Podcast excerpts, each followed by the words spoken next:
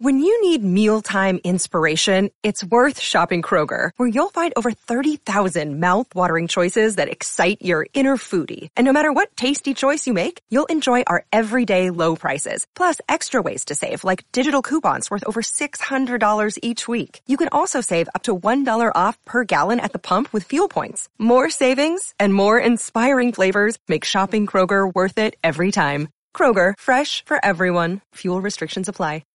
Nobody can stop this.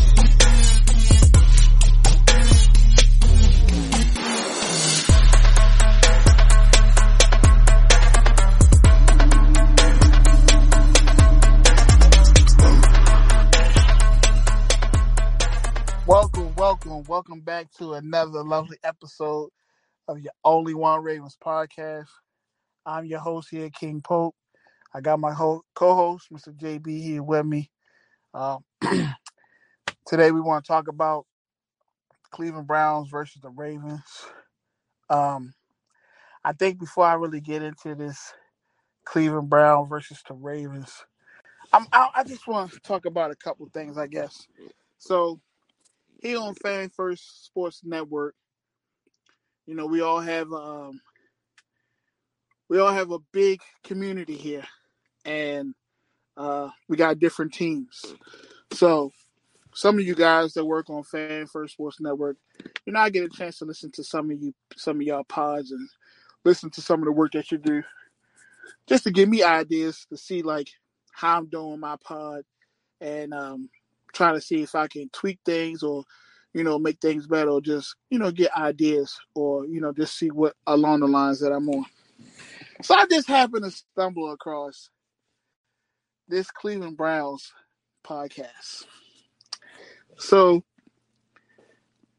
the best way I guess I can say this is, man, you Cleveland Brown fans are nasty. And I say that because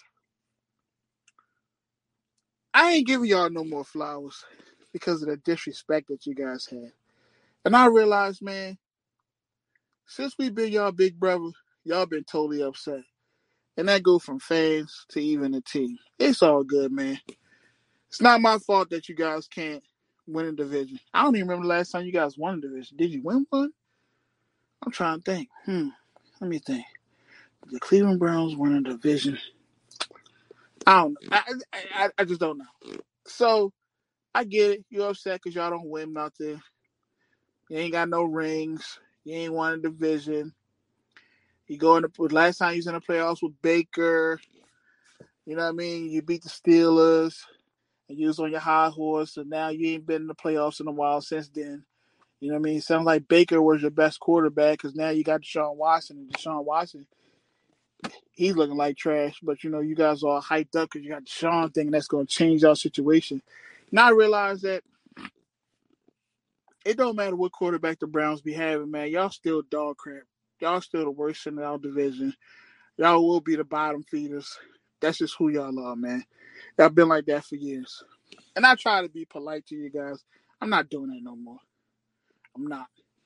Lamar Jackson is 7-3 versus you guys. 13 touchdowns, 6 interceptions with a quarterback rating of 100. And you think that Lamar can't do certain things. The crazy thing, the guy showed, it was called What the Elf. He was so bad that he had the nerve to say that Todd Monken was going to get fired because of the system that he's running. Brother, do you know the Ravens are 7-2? 7-2. Why would Todd Monken get fired if we 7-2? Like, that don't even make sense. Then you had the nerve to go out and say Lamar can't throw the football. He's not a good passer. He's just more of a runner. Lamar Jackson has a 71% completion percentage for passing this year, if I'm not mistaken, right? With 9 touchdowns. Like, didn't he throw 2 touchdown passes and run for 2 touchdowns on you guys the last time? And we beat y'all like 28-3 or something like that, or 28-10 or something. I was 28-6. I can't remember what the score was. Whatever it was a blowout. And it was on y'all field. Took care of business. Of course, you're going to say, oh, it was because it was against DTR, so y'all didn't play nobody. You didn't play no good quarterback. Just like you guys were saying, oh, we played C.J. Stroud week one, so we got him when he was easy. Listen, we don't make the schedule. We play who's on our schedule. It's not our fault that your quarterback didn't want to play against us that week, that he made the excuse that his shoulder was hurting. That's not my fault. So your excuse what? This week, if we slaughter you this week, it's going to be, oh, we didn't have our left tackle. We didn't have our right tackle. We was on our third string guys. So, yeah, you guys were able to get to us. Like, listen, stop making excuses, bro. Just stop making excuses. Your guys got to line up on Sunday just like my guys got to line up on Sunday. It is what it is. You ain't got your players. That sounds like a personal problem, man. We all go through that. Every team has injuries. Every team has problems. But to hear the hate that you guys have, it's disgusting. I literally gave you guys flowers the last time we played y'all. I ain't doing that for you Browns fans no more. I'm dogging y'all every time we play against y'all because I don't care no more. You guys are disrespectful. You have no respect. And you all you want to do is try to talk trash, and you don't know what you be talking about because you guys are the worst team in our division. And everybody dogs y'all. And it's all good. I know you guys are upset because we dog y'all. Because ever since Cleveland left, came to Baltimore, you guys have been crap since then. You guys have went through so many different quarterbacks. And your season just been terrible every single year. Oh, we got Odell Beckham. We got Jarvis Landry. We Super Bowl winners. What did you do? Nothing. Because you are the Browns. You are bottom feeders. Y'all ain't going to be good.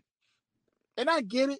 It probably hurts you because in your lifetime, you ain't never get to see your team win the Super Bowl. In your lifetime, you ain't never get to run around in your city and have a parade and walk down there and enjoy the parade that your team brought a Super Bowl back. I'm sorry that you didn't have that, but guess what, buddy?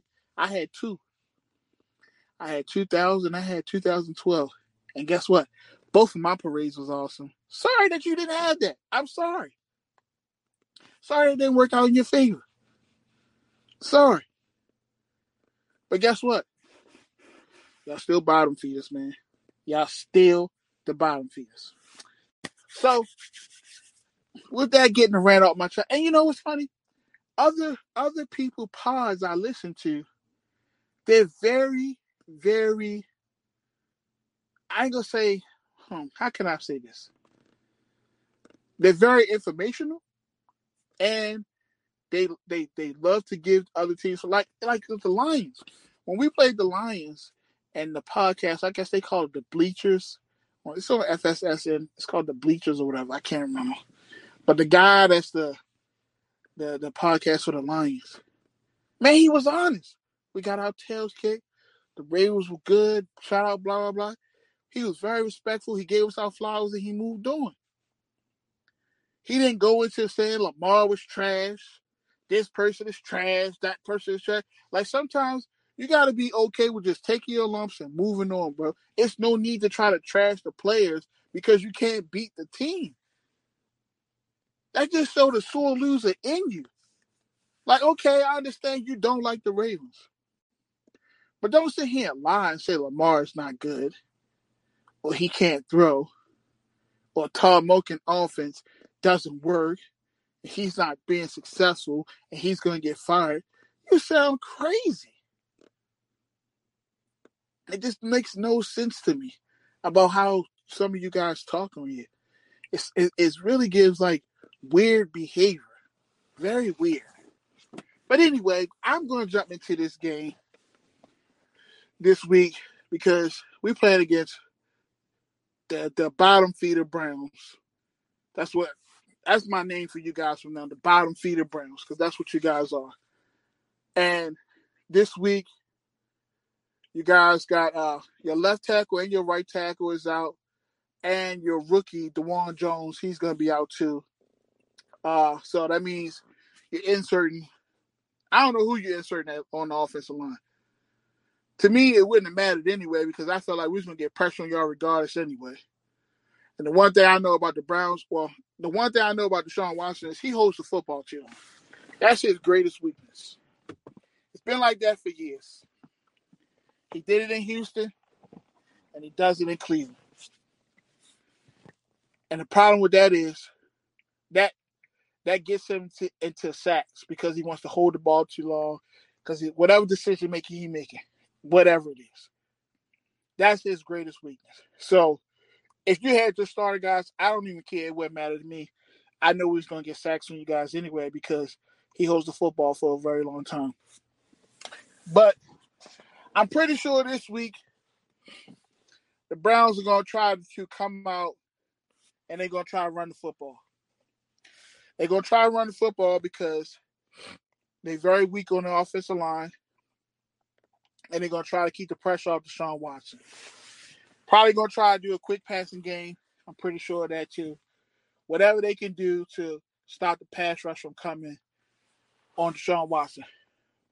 Because if the Ravens pin their ears back and start to get after Deshaun Watson, it's going to be a long day. It's going to be a super long day. So I'm pretty sure Stefanski got something on his sleeve where he's going to try to run football a little bit more. So I'm pretty sure, guys, we're going to see a lot of Kareem Hunt and Jerome Ford, which is fine because the Ravens got the number one rush defense in the NFL. So if they want to try to run football, bring it on. We ready. We got the two best linebackers in the NFL with Roquan and PQ. So if y'all feel like y'all want to run, be my guest. Bring it on. I just tell you like this. Don't get into third and long situations with this defense and allow them to pin their ears back on you because it's going to get real bad and it's going to be a long day. So I'm pretty sure that's what their game plan is going to be. They might have a little bit of wrinkles here and there. You know what I'm saying? I mean, but if we look at it from the game where we played them, what was it, October the 1st, I believe that's when we played them the last time. From back then, this is a total different game to me because it's a lot of different players that's going to be playing this game that didn't play in the last game. If I'm not mistaken, for the Ravens, you didn't have Odell didn't play, Bateman didn't play, Marlon Humphrey didn't play. So your receivers was who? Your receivers was Zay Flowers, Devin Duvernay, Nelson Aguilar, and you had Mark. So this time you're gonna have Odell there, you're gonna have Bateman there to play on Sunday. So you know what I mean, you'll have a little bit more firepower on the offense. I'm not sure about Marlon Humphrey because Marlon Humphrey came up on the injury report this week, and I think Thursday he left practice early. And then he was limited today. If I'm thinking the correct way, I mean, if I was making the call, I think I would sit Marlon. Just because we got a quick turnaround and we got to play the Bengals on Thursday.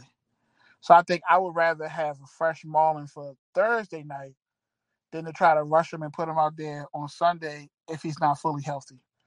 That's my mindset thinking. Just because we got a short week. So I think it's better to sit him and then play him on Thursday. But we're going to see. We're going to see how it's going to work out. We're going to see what John Harbaugh and them come up with and see what they come back and do. Also, we had on our injury report this week. Early in the week, I think Odell Beckham missed Wednesday, but that was a vet day. He normally misses Wednesday of every week. I think Ronnie Stanley missed a day too, which he normally gets a vet day.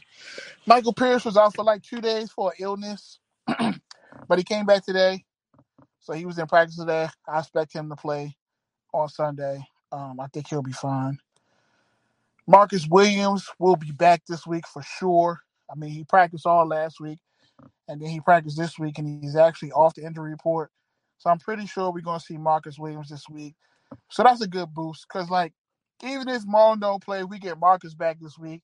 You know what I mean? We can still throw Ronald Darby out there. I think we'll be fine. I think we'll be okay to be able to still perform at a high level with our defense if Marlon doesn't play.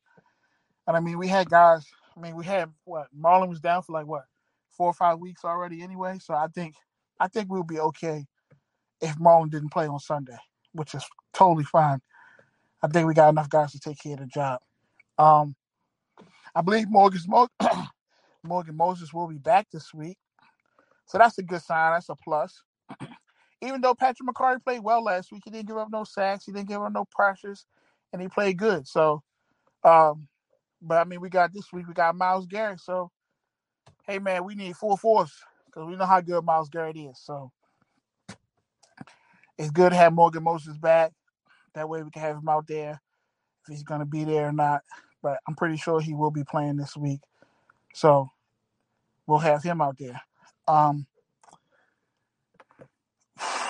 what I'm saying. Let's see. So I guess I want to start offense this time because normally I know I always jump into the defense first and jump on them and see how things roll. So for me this week, let's see, we got offensively, I believe that it's going to be – it's probably going to be tough for, like, I would say maybe the first quarter because it's probably like a fill-out. But at the same time, too, the Browns going to come out – they're going to come out a little bit more different because they're going to come out more with an attitude because I'm pretty sure they didn't like the way how the last game ended. So I'm pretty sure they're going to come out a lot more fired up and they're going to be ready to rock and roll. So that defense is going to come out with an attitude. They're going to want to play physical. They want to go and play tough. They're going to want to bring a lot of pressure. They're going to want to get after Lamar. I'm pretty sure of that. But sometimes you got to use their leverage against them. You know what I mean? If they're going to come down here and try to blitz hard, you might want to try to throw some screen passes. You know what I mean? Or some draw plays or something like that just to get, you know, that momentum going against them. You know what I mean? Because I know they're going to come out fired up. They're going to want to play well because they got blown out the last time. Not only that, they got blown out at their home, and it was embarrassing for them. So, of course, they want to come here in Baltimore and return the favor. And they want to bring it the same way. So, we're going to have to match their aggression. So, I believe on offense, we're going to have to come out, to me, swinging. The same way we came out swinging when we played Detroit is the same way we got to come out swinging when we play against them on Sunday because they want a slugfest, and we can hang, we can bring the slugfest. That's fine. I believe we can run the football against them. I mean, I think they give up like 90-something yards. 90-something yards a game is what they're averaging. I think when they played, I think they gave up 100-something yards last week against the Cardinals or something, if I'm not mistaken. So I believe we can run the football well. Gus, finally we saw Keaton Mitchell, guys. Finally Keaton Mitchell broke through. But he popped up on an injury report this week too. Same thing with his hamstring thing. I think he popped up on Thursday with an injury. And they had him limited. So he was limited Thursday and Friday. So I don't know how bad it is. You know what I mean? Hopefully he suits up and he plays. Because his speed and explosion in the offense just makes the offense that much more dangerous. And I just like to see him and Lamar in the mesh combo together. Because either one of them running that 4-3 speed, man, the way they run the football is just dangerous with those two in the backfield. And it's going to make things a lot harder for defenses as the season go on. So I believe that we got to keep them two in that backfield with that combo because that's just a great combination. And I think that combination is going to be able to flourish even more as long as Keaton Mitchell can stay healthy. That'll help the offense propel and just be that much more better. I like to see the Zay Flowers get back in the flow this week. Last week, he only had one target, one catch for 11 yards. So I think Zay Flowers needs to get back in the office this week. Need to get him some touches, get him some plays, get him going. Money Mark. This is another big day for Money Mark. Mark should have a great day on Sunday. He should be able to be up and down on his defense. He should be able to – I mean, because their secondary is pretty good too. I mean, you got Ward, Emerson. So they got some pretty good corners. Grant Delpit is their safety. He's their leading tackler. Their linebackers are super fast. Like I said before, they run sideline to sideline fast. They're very athletic guys. But I believe Mark should be able to get his numbers. I mean, he did well the last time we played against him, so I don't see anything different. I'm pretty sure they're going to have some wrinkles to their defense where they're going to show some different things. They might move guys around to show pressure in different ways. Lamar's been playing so well and seeing things so well, I think we'll be fine with that. I just think that right now he's zoned in and he's locked in so well that he's just been playing great football. And you can see it. It shows. I mean, it took a couple of series for him to get right with the Seahawks, but that's how, I mean, he had to get the flow of the game. And it's probably going to be the same thing with the Browns game. It might take a couple of series before they start, really rolling because they got to get a feel for what's going on. I won't be surprised by that. I mean, if they come out and they just guns ablazing the first drive and they just driving on them every drive they get the ball, then that just let me know that, hey, man, they got their number from the jump, so we're going to see. But I believe that they'll be able to – I just think they could just move the ball on these guys again, smart and effectively. Todd Monken, call a clean game. Like I said, you got to run the football on these guys, and you can run the football on them, but I know they're going to be aggressive. They're going to be very aggressive. I already know. And they're going to move Myles Garrett around. They're going to move him on each side. He's going to be on the right side sometimes. He's going to be on the left side. He might be up in the middle. But they're going to move him around. Zadarius Smith, when he's at his best is when he's in the middle, when he's on your guards and your center. Because he's so much more quicker than your guards and your center.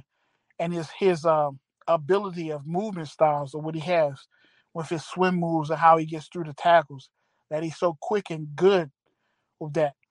And he was good like that when he played for the Ravens years ago. That's where he was at. That's where he found his most success.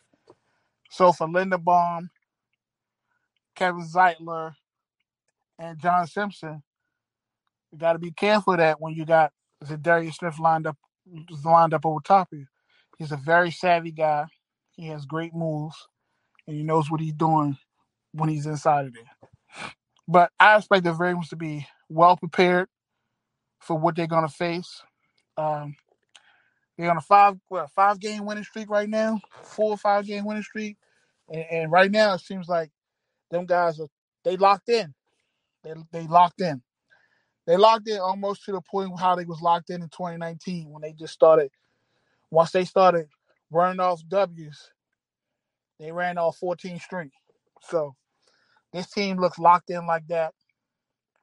And if they come out there and if they come out there and mollywop the Browns like they've been mollywopping teams at home, man, yeah, this team is on a different level. It's a very scary football team, man.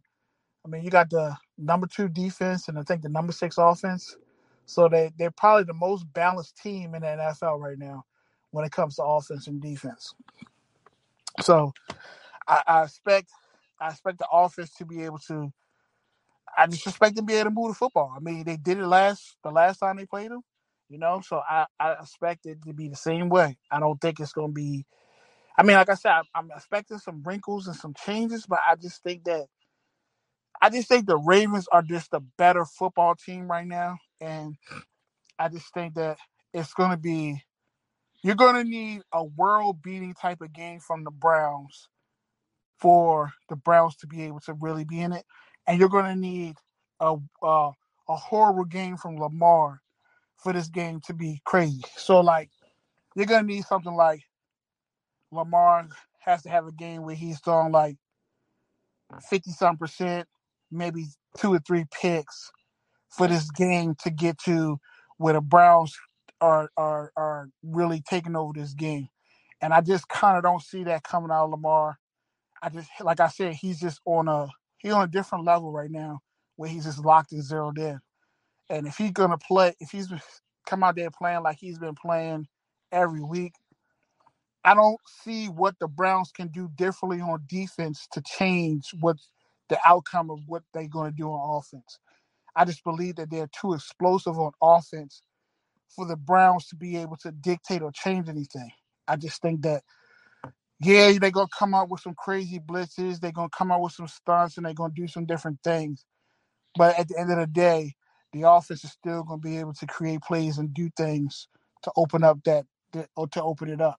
You know what I mean? Because if Todd is who I think he is, he'll just use the Browns' aggression against them. So if you want to blitz hard, then I'll run screens over top of you, or I'll run draws to back you off. And then when I back you off, then I can come back and punch you with a nice pass play or play action or something like that. So I just think Todd Monken he's got to be more of a wizard and just play the game, play the field. You know what I mean? See how the Browns defense wants to attack, because I already know they're gonna come out and attack hard because they was embarrassed on October 1st. So I know they're gonna come out and attack. So if Todd uses that aggression, he should be able to make things. He should be able to work them. Yeah, JB, go ahead, buddy. Hey, what's up, man? I'm here. I'm just listening to everything that you're saying, bro, and I can't agree more with you. I think, I always like to start by talking about what the national media is talking about, right? So I don't know if you at the top of the pod you got into it with the Cleveland Browns dude and all of that, but I mean if you already. If you addressed it, then we can revisit that. But what I would say real quick is, this is a divisional game, right? And everybody is talking as if this is a regular divisional game, meaning that it's going to be low scoring and the teams are not going to be able to move the ball on each other because they know each other so well. And on this one, I would usually agree. But on this one, I kind of beg to differ. I'm going in the total opposite direction. I think Lamar Jackson is probably as poised as I have ever seen him in his career so far.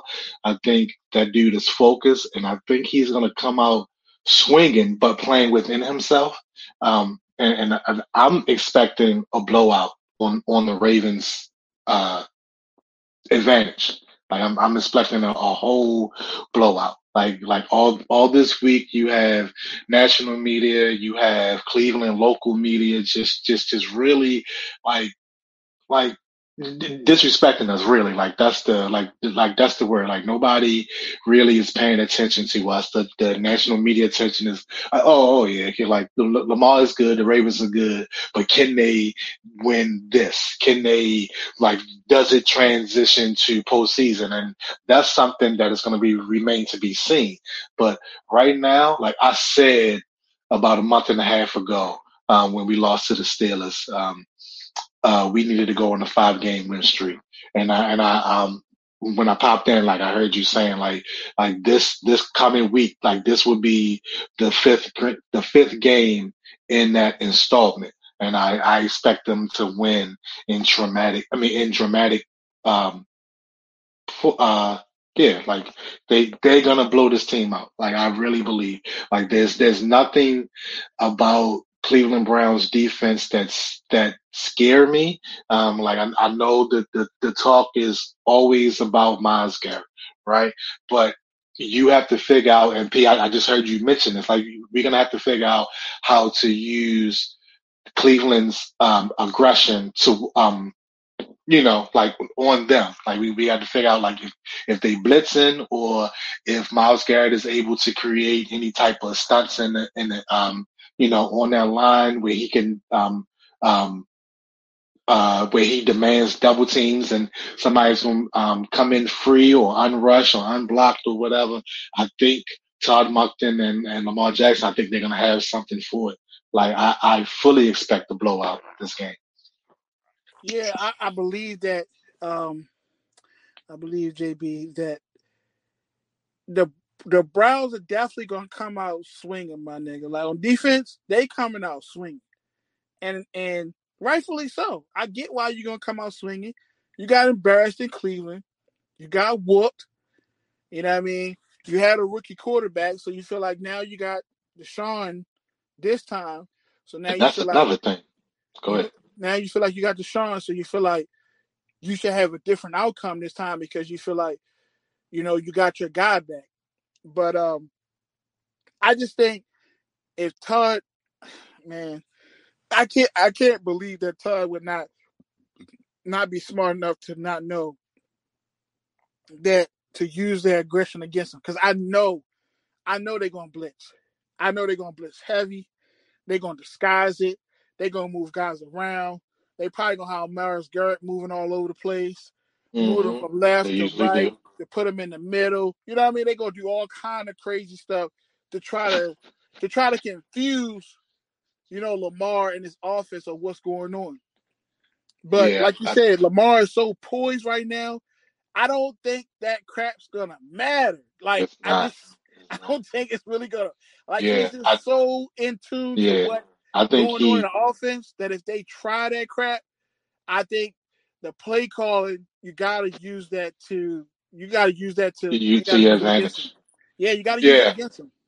Yeah, and I think and it's like when you talk about somebody like Lamar Jackson, he's unguardable. You understand what I'm saying? Like you know, if you put a quarterback style on it, then he's just going to dump it off in the middle to whoever. Like usually in the past is Mark Andrews, but now you have an explosive receiver like Zay who can run across the middle. You have Rashad Bateman, who has come on these last couple of weeks, and you know, with those across the middle passes, and then you have OBJ, who I'm pretty sure he's licking his chops right now because not only was last week his first week with a touchdown, he gets to play his former team now. So you think that that's not motivation enough for these guys, and I just don't think that. Cleveland's defense is enough, right? And then when you look on the other side of the ball for Cleveland, I'm trying to pull up the injury report, and you have a lot of their wide receivers, like, you know, on the injury report right now. You know that damn near the whole offensive line is out. Both the left tackle and the right tackle and the backup is out. And the back, yep. So that's what I'm saying. Like, they have offensive woes right now. And I right now I'm looking at it. Amari Cooper does not have an injury, but they gave him, like, they rested him early in the week, and he was limited.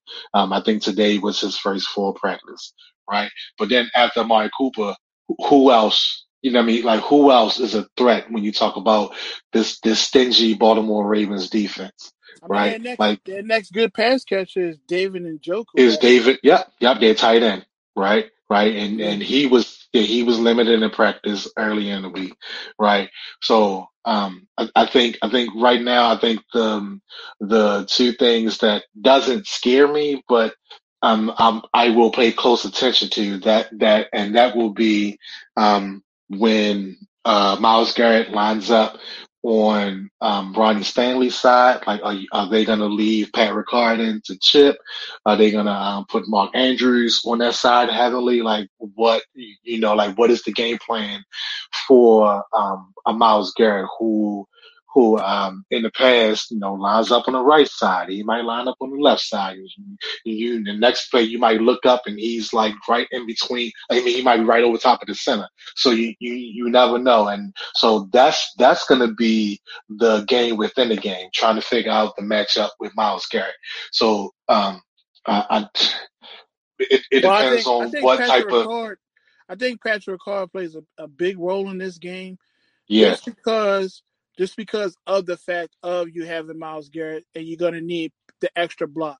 So I think Patrick Ricard plays a huge role in this game. And you're going to see him much more in this game to be able to help that help the blocking out, because I'm going to be honest, Ronnie Stanley has been poor. Mm-hmm. Yeah. He's been very poor. And this is not the guy you want to play poor against. And the way Ronnie's been playing, I can't trust Ronnie one-on-one with Myles Garrett. I just can't right now. Ronnie has just been poor. Right. So we got to figure something out. And I agree, Pete. Like, I don't – I mean, I would love to see him come out and have the game of the season for him, and you know, but I just don't trust it. The other matchup is David Njoku. You know what I mean? Like, who? Like, are they going to match him up with a linebacker? If so, then who? You know what I mean? Like, in my opinion, if you're going to go matchup for matchup, I would rotate both Pat Queen and Roquan on him. Let me ask you a question before we get too deep. Go ahead. He scored the only touchdown against us when we played against them, right? Yep, absolutely. So basically, he was the one that basically put up all their points and their yards, pretty much last time we played against them. Mm-hmm. So the only thing about that is, to me, JB, he might not be as effective this week because of the offensive line. Yeah. So he might have to. Stay in and chip and block. Yep. Yes. So he might not be as effective as he was the last time. Yeah, I mean, and if that's what it is, then I'll be happy with that. I think the Ravens are going to come out and they are going to try to demolish them. I think last week was the first game this season where the defense played all four quarters. You know what I mean? And I think the defense is just looking to build on that. So it's not going to be that that 13-10, 13-9 type of score. You understand? Like, I fully expect guys to go out there and just get it done. Like, I fully expect that. Well, I feel like on the defensive side, JB, I feel like the defense has something to prove because now coming into this game, we're talking, especially in, like you said, national media wise, we're talking number one defense and a number two defense, and number one defense. They said the number one defense is the Cleveland Browns. Yeah, which is crazy to me. But so the Ravens defense got a chip on their shoulder because they're like, how are they number one? We've been dogging teams out. We the number one scoring defense. We number one in the red zone. Like, we're this good. So you're telling me that Cleveland is still better than us? Mm-hmm. So I just think this game right here, to me, sounds like it's going to be a game where the Ravens defense say, okay, well, y'all got the number one defense over there? Show me, because we're going to come out here and we're going to ball. Yeah, we're going to show you. And I think that attitude of what they're going to have is they're going to come out guns a-blazing. And it's just, to me, personally, I just think that if I'm Deshaun Watson, hey, Deshaun, you might want to fake another injury, dog, because I just don't think this game is going to be a game for you, dog. I was thinking the same thing. I was thinking the same thing. Like, the last time he seen the Ravens in general was when he was with Tennessee. I mean, when he's with Houston Texans, right? He played against the Ravens last year. Remember the Tyler Hubbard? No. I meant to say a Lamar Jackson Ravens. Oh. Yeah. That's what I meant. So since he was in Houston, so I don't. Yeah, I think it's gonna be bad, man. And like you said, like, and going back to our defense, right? This is probably the third or fourth game where, coming into this game, the national media hyped up the other team's defense, and I'm like, wait a minute, do y'all not see what's going on? Like we lead the league in just about every statistical category when it comes to defense. Like our plus or minus is crazy, and I haven't pulled it up for this week. But our plus or minus is crazy. It's literally off the charts. Like nobody is within 20 points of us when it comes to the plus or minus breakdown. So like you said, I think Roquan and them boys, I think they're gonna come out swinging. I think they're gonna have something to prove, and they're gonna go out there and they're gonna hunt. Like remember Ray Lewis used to say, like we gonna hunt. Like I think they're gonna hunt Deshaun Watson and the Cleveland Browns, and it's not gonna be a good game for Cleveland. Yeah, to me personally, I just think it's just not a good game for Deshaun this week. You know, your offensive line is banged up. You don't know who you're starting at left and right tackle. And you playing against a defense that's just feasting right now. And they're coming. And you don't know where they coming. You don't know how they coming, but they coming. And you got a savvy veteran in Kyle Van Noy. And then you got another vet, you know, with Jadeveon Clowney. You know what I mean? And then you got Madubuike, who's having the best season of his life, and he's just playing so great. You know what I mean? It's just going to be – might be a game that you want to play, buddy. You know what I'm saying, Deshaun? You might want to go get a massage this week, man. I don't think you want to play this week, man. I'm telling you, this might not be the one you want to play in. But, hey, that's on you. You know what I mean? I understand you're a football player. You're going to want to get out there. But this week, I don't think it's going to be a good week for you, buddy. I just don't think. Now, JB, when I started the podcast, I was talking about Marlon Humphrey because Marlon Humphrey popped up on the injury report, and I believe on Wednesday or Thursday, I think it was Thursday, he left practice early because he got hurt. So I'm thinking, if I'm Harbaugh, right, and I'm just using my brain correctly, right, I can go without Marlon on Sunday and save him for Thursday night. Yep. I would rather save Marlon for Thursday night, just because we got a short week, you know what I'm saying, and play him Thursday night instead of playing him Sunday. I just think that I don't have to force Marlon out there because we can win this game without Marlon. We don't necessarily need him out there. Like we could put Darby out there. Yeah. Put Darby out there and we'll be fine. We won't miss a beat. Right. So let me ask you this question. Yeah, go ahead. That, you know, I'm hoping that they make an executive decision about this, you know what I'm saying? And just personally, I say sit him. I wouldn't play him. I would sit him. Yeah. You know what I mean? Yeah. Just pop up on injury. You know what I mean? Yeah. Just limit it.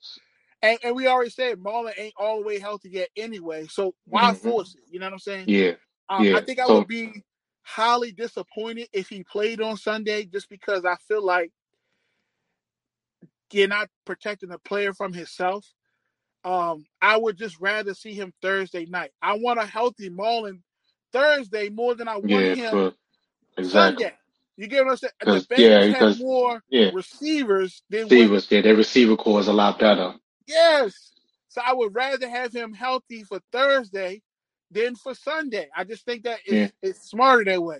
So yeah, I agree. I'm kind of concerned because I got a feeling he's going to play, and I'm not going to be happy with that.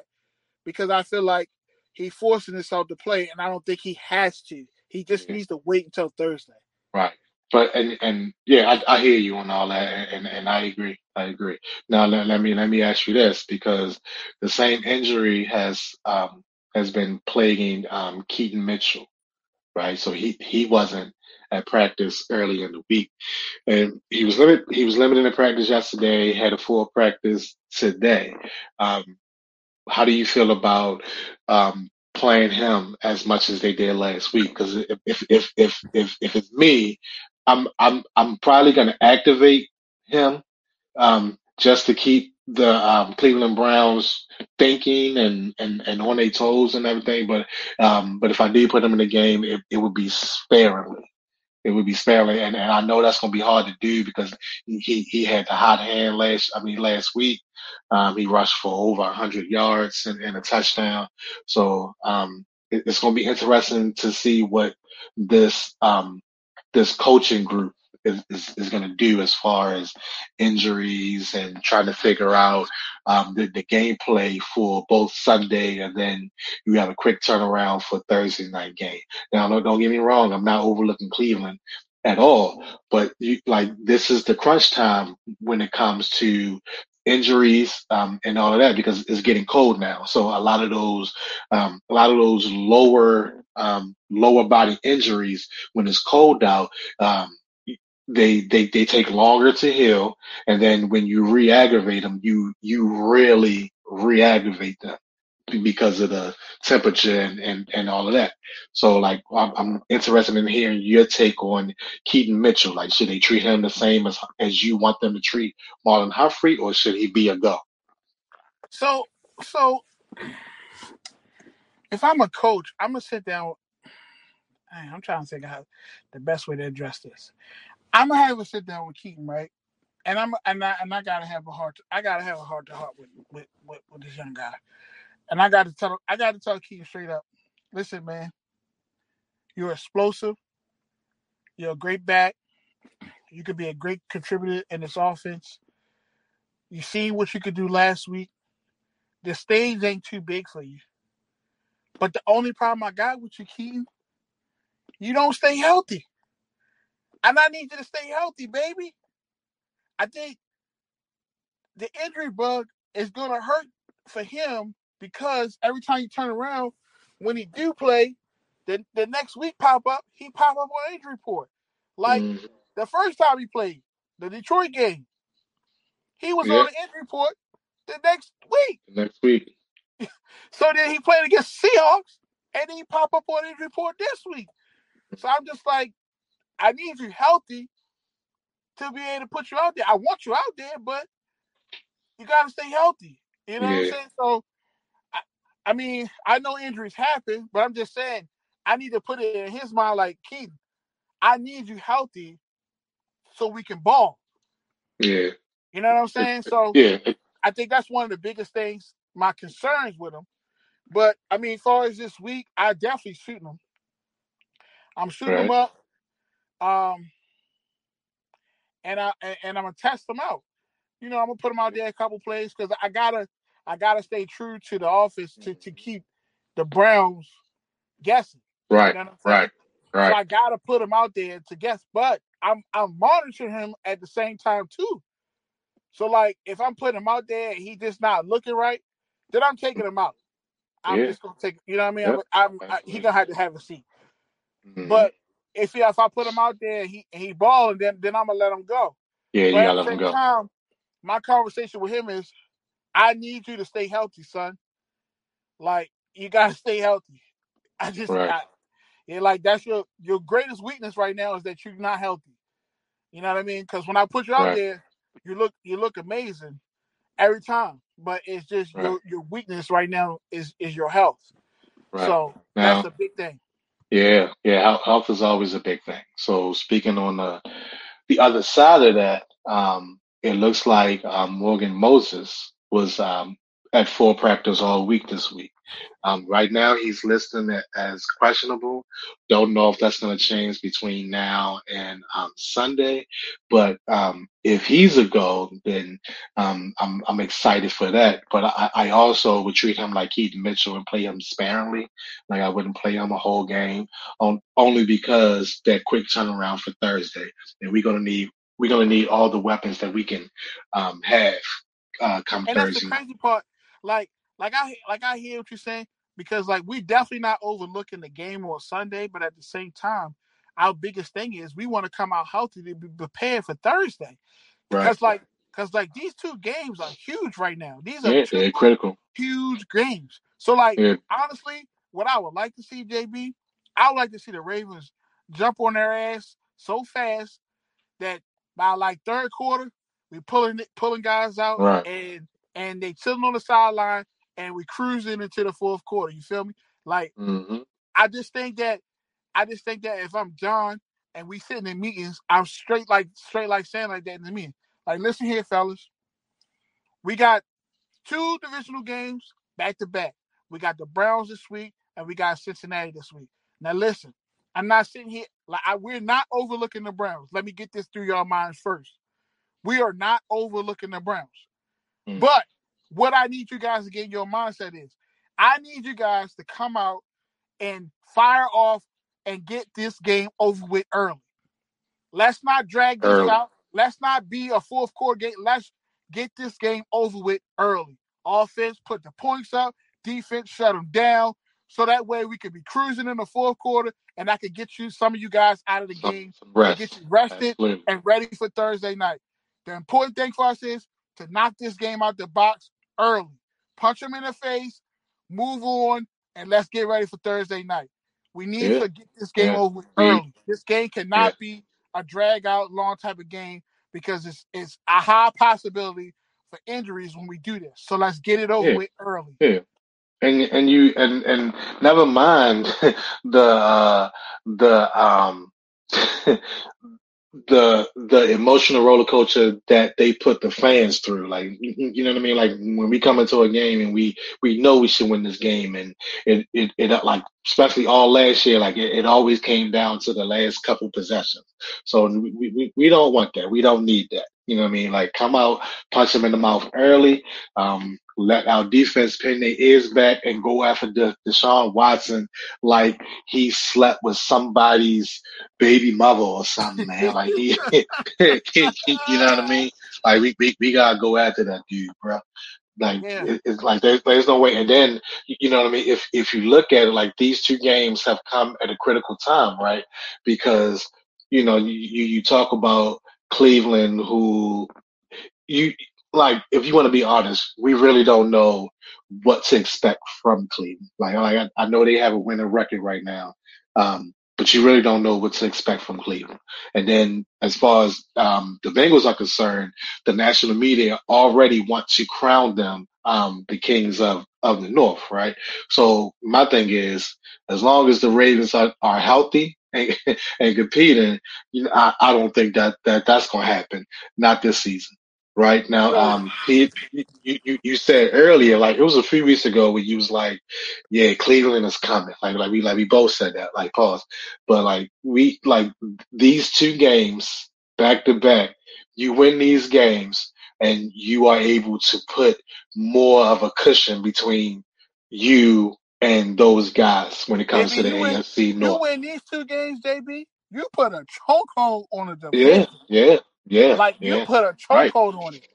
Yeah. Because that means you had swept, you swept the Browns, you would have swept Cincinnati. Right. So that means you got, automatically, you got a 2-game lead over them. Mm-hmm. Right. So that means you would have to lose 3 games in order for them to jump you, and then they would still have to keep winning. Right. You get what I'm saying? So you got a super chokehold on both the teams in that division. So you have some leeway to take a loss here and there, but it just gives you so much more space if you win these next 2 games. So that's that. These next 2 games are so critical to you putting a super chokehold on a division and walking away with it, period. You win these 2 games, 95%, you're going to win this division, straight up.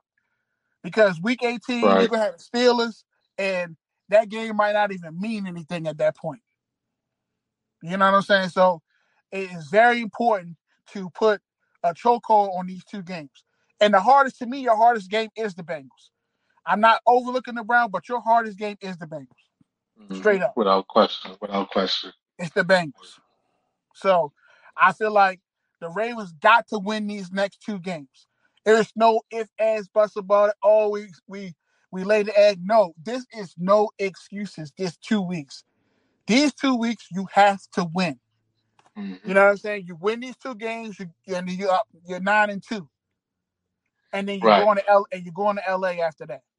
Yeah, and I don't. I'm not sure if you spoke on it earlier, but the way both Todd Monken and Lamar Jackson are coming into their own, because, you know, it took them a half a season to learn each other, to get familiar with each other's ways. And I think right now they are functioning on a high level.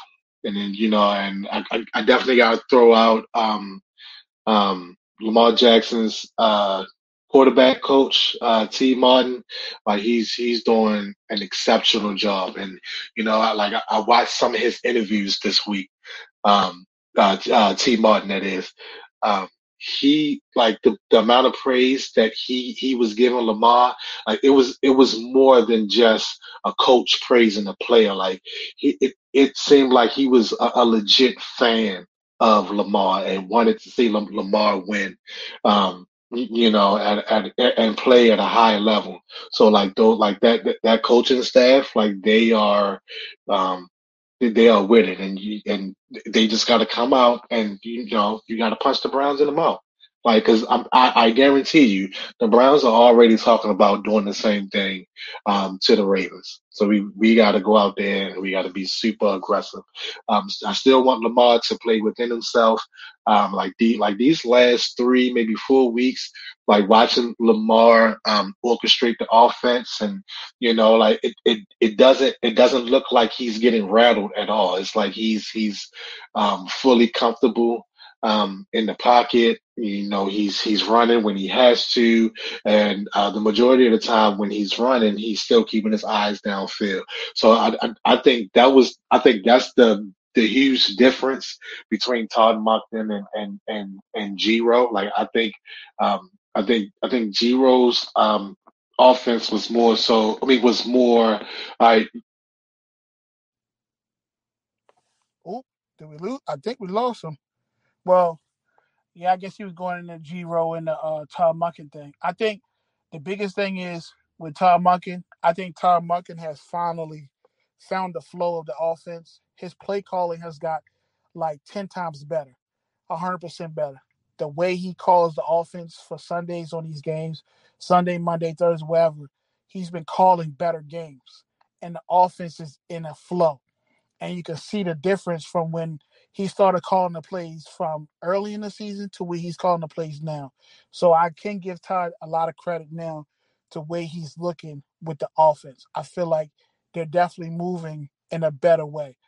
So credit to Todd that he's got the offense looking way better than what it was before. Because I don't know what was going on earlier. They were struggling in the red zone. His play calls was off. It seemed like he couldn't get the right play calls to call for the offense to put the points up.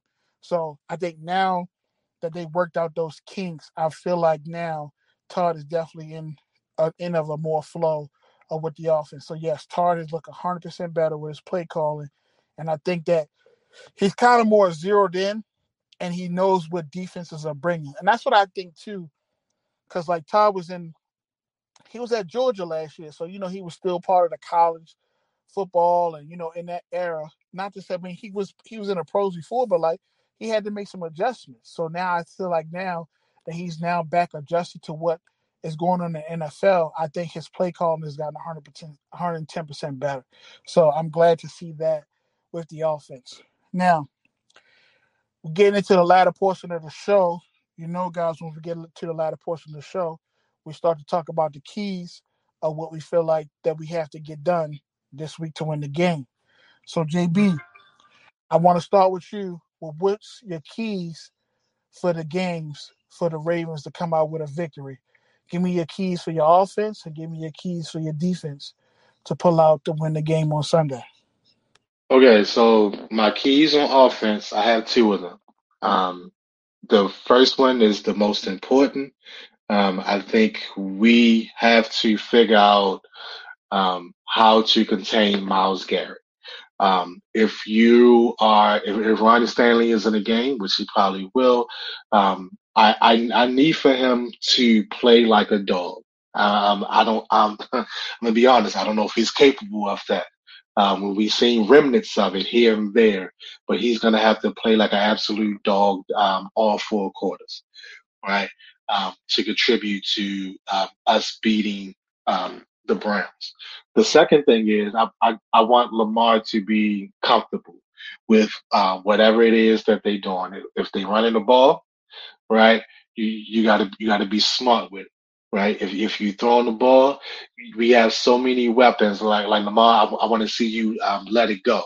You know, like I was watching some film this week, right, and Lamar was mic'd up for the game, and it was a pass where he overthrew, I believe it was OBJ, down the sideline, you know, and he knew it right away. He said he should have just stepped up in the pocket and held it for maybe 2 or 3 more seconds, you know, and just put some air up on there. I don't know if it was OBJ or Rashad Bateman. I can't remember, but that's my second key.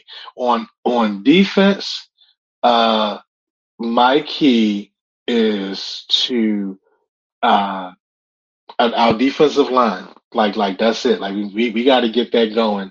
I know Michael Pierce. He was limited in practice this week. I believe he was dealing with an illness. I fully expect him to play Sunday. So him along with Justin Madubuike, along also with not Justin Houston. Who am I blanking on? Number 24.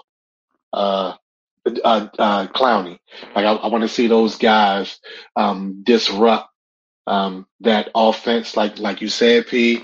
Cleveland Browns have a banged up offensive line, and I want those guys to go after them. Like shut it down early. Go after them. And as far as my secondary, my secondary is the key. I just need Geno Stone to continue to ball out. You know, I want to see that 7th interception. You know what I mean? So those are my keys to the Ravens winning this week. All right. So for me on offense, I want the Ravens to dominate in the trenches. And what I mean by that is I believe the Ravens can run the football on this team. Like I said, the Browns give up about 97 yards a game. In the rush game. So I believe that the Ravens should be able to run the football. If Keaton is healthy enough, his explosion in the run game will allow the Ravens offense to be very dominant in the run game. Between him and Lamar legs, running the football is a very dangerous situation.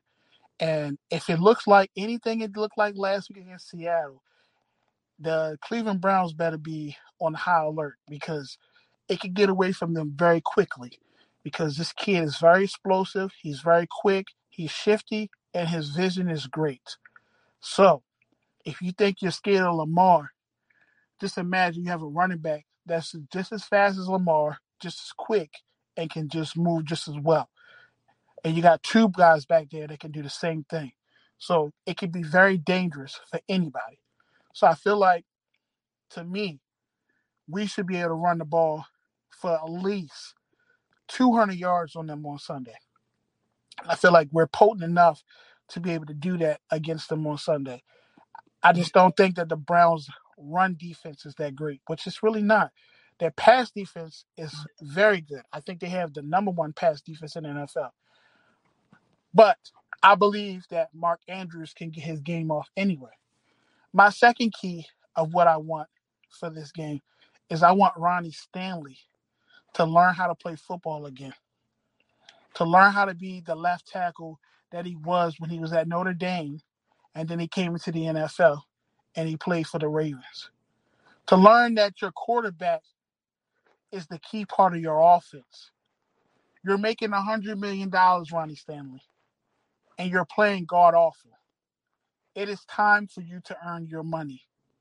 You have not been playing well, my God. You have not. You have not earned your money this season. It's getting to be very bad. You're getting beat almost every week, my God. You got to play better. I don't know if it's an injury problem or what, but if it's an injury problem, then sit out. Because you're doing more detriment to your team playing injured because you don't look well. So I don't know what that is, but my key is for you to play better, for you to find yourself. Because right now, you're not there. You're just not. That strip sack you gave up last week was horrible. It was horrendous. You know, and then you were laid out another play on your back. So you're not looking good, Ronnie, at all. My other key is, can we get some plays downfield in the passing game? Can we open it up? Because I feel like I said, they're going to come up with some aggression. So can we be able to use their aggression against them? So can we get some plays down the field? I'm hoping we can. I'm hoping we can bust some things out. I hope it works out for us in that way. So that's for my offense. Now, on the defensive side, I just want them to be dogs. I just want them to ball out. I just want them to hunt. Like, I think that's really my only key that I want from them. I just want them to just hunt. I just feel like this game right here, if they hunt, it's just going to be bad for the Cleveland Browns. I think that they got to get Deshaun Watson moving, but I think that's going to be easy for them to get Deshaun Watson moving because I just believe that the savviness of Kyle Van Noy and Jadeveon Clowney against these young or backup offensive linemen that's coming in this game, I just think that they're just too savvy to not be able to get sacks. Like, it would be disheartening if they wasn't getting sacks because of who they playing against. I just think that these guys are straight veterans and they know that they can feast on these guys. So they should be able to get sacks. Like let's break the sack record on Sunday. How about that? Let's do that. Let's sack Deshaun Watson so much that the kid don't even want to come back in the game, bro. How about we get like 12 sacks? You see what I'm saying? Right. Like, he already didn't want to play in the first game. Yeah, so let's just go out there and just break the sack record. You know what I mean? Let's just go out there and just go crazy. My second key is for my secondary to play within yourselves. Play smart. Because you know Deshaun, he's going to try to hit you with a deep shot. Yep. He's going to try to test you. You know what I'm saying? Just be smart on the back end. Just be smart. And you guys been playing well. I just don't want nothing to slip behind you. You know what I'm saying? Because I don't want this to be the game that Deshaun Watson gets his game off. This should not be the game he gets his game off. Right. Because then the national media is going to light it up. You get what I'm saying? Right. So let's not let him get his game off. Right. You know what I'm saying? If anything, we should punch him in the mouth 3-4 times in the first half to the point he's not even going to want to come back out on the field the second half. So, I'm saying break the sack record, man. Like, I don't know how many sacks, what's the sack record for the game, but whatever it is, I'm saying let's break it. Like, their offensive line hurt JB. We healthy on the pass rush. Get after him. And I'm saying get after him all day long. Don't stop. You know what I'm saying? So when he come out there, he got happy feet. Because when he got happy feet, that's when trouble comes. That's when your interceptions come. That's when your fumbles come. All of that. So let's have him have happy feet all day long. That's what I just need that out of the defense. Yeah, absolutely. So I just looked it up. The sack record for one game is 7 sacks. So seven? we are 7. So we are capable of 7 plus. That can't be. Yeah, that's what it said. It said 7 sacks in one game, and that was. I'm sorry, that was one player. What? Right, because I know the Seahawks had 11 sacks against the Giants. Yeah, I'm sorry. Yeah, that was one player. Derek Thomas from Kansas City had 7 sacks by himself against the Seattle Seahawks back in '90. I know the Seahawks played the Giants this year, and they had 11 sacks. Yeah, 11. Yeah. So maybe I don't know if it's 11 or if it's 12, whatever. Break it. Just break it, bro. Yeah. I don't care. Break it. You know what I mean? So I mean that's my keys for offense or defense. Like, y'all do that, this is a blowout. Yeah. 14 sacks. Yeah, 14 sacks is the team for one game. So they need 15. Yeah, and like peep this, right? That was by the Philadelphia Eagles, and they versus the Giants in 1952.